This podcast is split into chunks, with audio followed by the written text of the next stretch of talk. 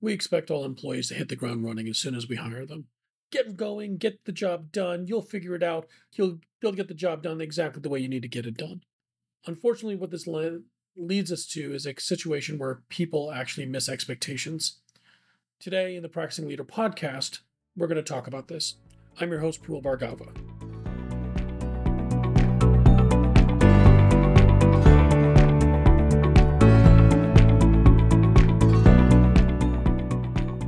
That feeling when you start a brand new job? You're excited, you're ready to get started, and you start looking at the things you've been asked to do, and you're like, I actually don't understand what's supposed to be happening here. All right, who can I ask?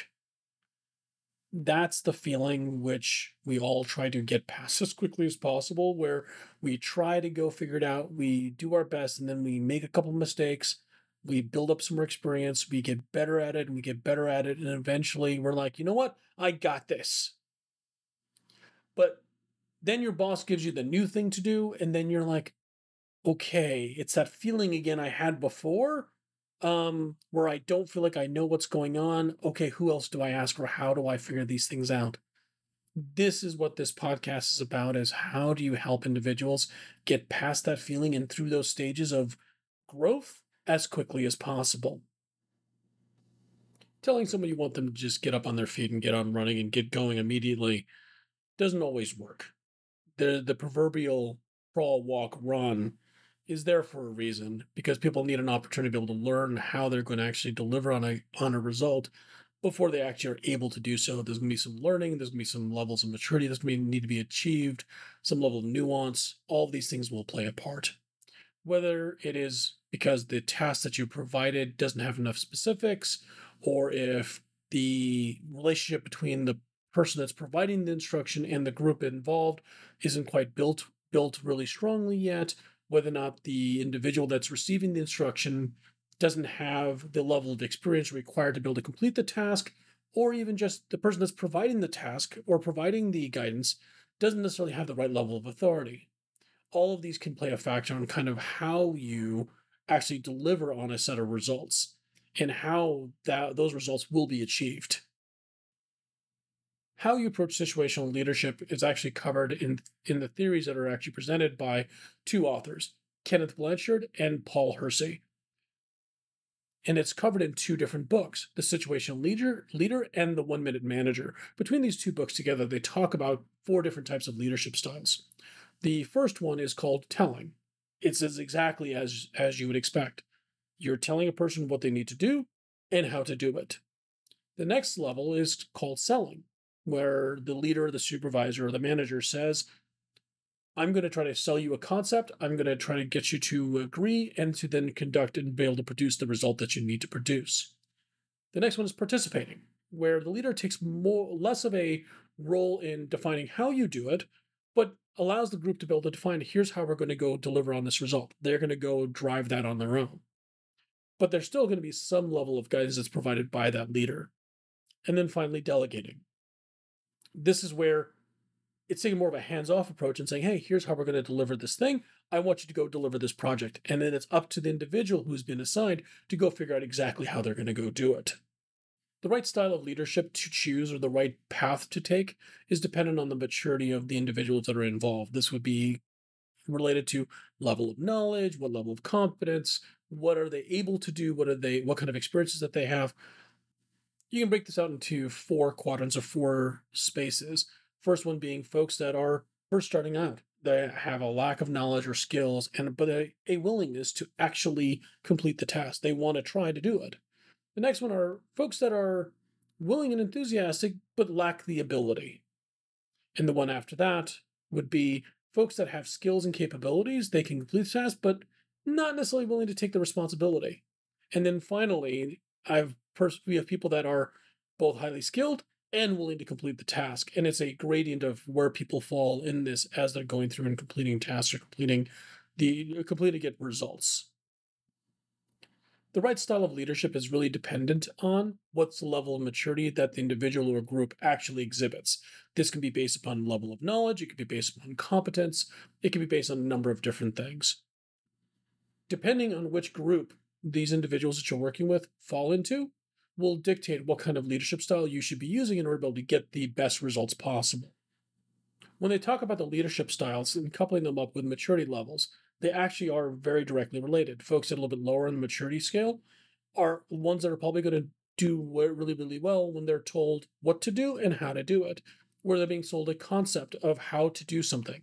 Next one, our uh, next level of maturity will be about how do you participate and actually bring somebody along on the journey, and then allow them to take a little bit more responsibility in how they deliver the result. And then finally, uh, with the highest level of maturity will also come full-on delegation. Situational leadership 2, or the SL2 model, was actually developed by Kenneth Blanchard. This is similar to the author I was mentioning earlier. And it was based upon the original theory of saying, okay, well, how are each of these these pieces linking together? How do we figure out what level of maturity do people have, and then what level of leadership are they requiring? And it developed further to be able to talk about where we've got not necessarily maturity, but level of competence and commitment. And competence and commitment are are used in a very objective term. This is not to describe somebody with judgment, but instead to talk about somebody that is early in career, early in expertise in the work that they're doing. The disillusioned learner is a place where we've got some level of competence or expertise, but we've experienced setbacks. Like we tried to do something for the first time and it really, really didn't turn out well. And this is where a lot of folks spend their time getting stuck in this second stage because they need assistance to be able to get out of that. They need some help to build and push themselves into the next stage, which is called capable but cautious performer. This is where a person is uh, is growing in their level of competence or expertise, and now their level of commitment is now wavering a little bit. They're getting a little bit better. They're trying to figure out how they need to do things, and we're going through and we're getting better and better. And then finally, self-reliant achiever. Now, a person that is highly competent as well as committed, meaning they are now self uh, self-reliant and able to deliver on the work that they need to do. And this is where we see different people in different stages. In my experience, everyone wants everybody to be at the final two stages and are somewhat boggled by what to do with folks that are in the first and second stages for the most part, because that's where the hard work is for managers and for leaders are trying to coach people through. And this is where they provide different types of leadership styles to help people through these things because sometimes people need a little bit of guidance. So if a person that's really early in their early on in, in their efforts, and you think about an enthusiastic beginner, that person probably is going to require a little bit more direction. They're going to require to be able to told, be told a little bit about how things are working and what needs to be done, and be given some very, very tight direction to help them be successful, to build the level of expertise and competence and the confidence in themselves to be able to do something. The disillusioned learner needs more of a coaching mentality of, hey, have you tried this? Have you tried that? Why don't we try doing this other step slightly differently? Trying to help them along so that way they can learn and be able to figure out what is it that they need to do in order to be able to achieve the result they need to achieve. This helps them get out of that, that second quadrant or that second stage as quickly as possible. The second stage is where people become disillusioned as well as become dissatisfied with their job. The longer that they stay there, the higher risk of attrition that there is for that individual. The capable and cautious performer doesn't really need to be coached so much.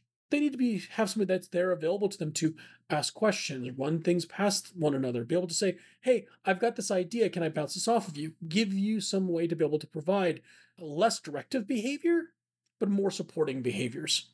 And then finally, the self reliant achiever. This is where full on delegation. Hey, I'm going to give you a project. I'd like you to go deliver on this project for me.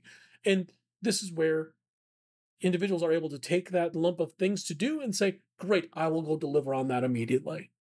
Whenever we look at a new task, a new project, a new job, all of these things push us from a self reliant achiever back down to an enthusiastic beginner where we believe we've got the high level of expertise and competence, but in actuality, we may not realize how little we know. So, for example, and I'll use my personal example, I started wood turning um, about a couple years ago, and I can tell you that I have no idea what I'm doing. and I do my best, I try it, but I realize that I can't know everything about how wood turning works. Every new activity or any new any new method I learn is going to require me to kind of go through these stages one at a time over and over again. Same thing when I look at a when someone takes a new job. If you take a new job, you now moved into a new role, you've got a new organization, you've got a new set of people you need to work with. You're now back in that place where you're now having to learn everything again. And your job as an employee or as a person that's starting off in something new is to move from that bottommost stage where you're still trying to build competence or expertise and m- maximize the speed at which you can get to being self self-reliant. Similarly, if you're coaching someone, the goal is to move somebody from the lowest level or the lowest um, level of competence up to the highest level of competence and help them through the difficult times. Same thing if you're a manager or a supervisor. It's your job to help them go through those things. Don't just delegate something, delegate and teach them how to do it because what they don't realize is what they don't know. And you do. Because if you're delegating it, chances are you already know how it happens and how it works. So it's your job to try to help bring them along rather than trying to get them to discover it on their own because that will be the slowest path to get to the best results possible. Let me give you a specific example of where somebody could be getting less than enough detail when they're trying to go to execute against a set of tasks. Let's say I, as a manager, am asking for one of my employees, I need you to go put together a proposal about why we need more resources for project X. And now, if that's the only level of direction I provide, this assumes that the employee already understands how to write a proposal, assumes how it could be presented, assumes who it'll be presented to, and the employee could say, Sure, I'll go do that. Now, if this is the first time I'm assigning this employee something like this, a better a better way to make the request would be is I'd like you to put put together a presentation for our management chain. We'll be able to go through. I'd like to go through and review a draft with you, and I'd like to figure out when you can put it together and be able to walk through what are the numbers, how are they going to put together. Can you make sure you include whether or not we need buy hardware or not? Can you also include this in a PowerPoint presentation for us to be able to review day after tomorrow. Now, I provided context, I provided some additional guidance of how I want it to be presented, when it needs to be provided by, and I provided a lot more direction for that individual. Now, not everyone's going to need that, but this is one of those things where more information is better. And this is what also gives the employee some place to be able to ask some questions and be able to get more information from me. Now, both of these scenarios are quite possible. Depending if somebody is highly mature, the first one would have been just fine. But a person that's earlier in career might require more direction. Depending on the level of maturity of the individual I'm making the request to, I'll have a different way of asking the question. When you look at the type of leadership style you need to exhibit, whether it be in delegation or in terms of how do you help an individual, whether it be in the in the role of a coach or the role of a manager or just as a peer, someone asking for assistance, depending on what kind of relationship you have with that individual, what kind of task and what kind of definition it has, what level of authority that you have in the space that you're being asked about, and what level of maturity the individual that you're speaking with has. These all play factors in terms of how you should try to be able to provide guidance to an individual. Sometimes it'll be directive, sometimes it'll be delegation, sometimes it'll be coaching, sometimes it'll be supporting or just simply answering questions. Just be aware of how you're you're showing up for that individual and making sure that you're doing your best to try to help them be successful in the role that they're trying to achieve or the results that they're trying to get. The important thing in all of that is making sure that you show up for them where they need you versus just showing up this is where if you show up for somebody in the way that they need you, it's going to turn out with the best result for them. And that's really what your focus should be. Leadership is something that needs to be practiced. It needs to be done in order to be able to exhibit it best for others. If you'd like to learn more about how to be a practicing leader, please go ahead and go to thepracticingleader.com slash workshop. I'll be putting together a workshop to talk about the mindset and how you actually show up the best for others and for yourself. Thank you again for listening to the Practicing Leader podcast. I'm your host, Parul Bhargava, and I'll talk to you next week.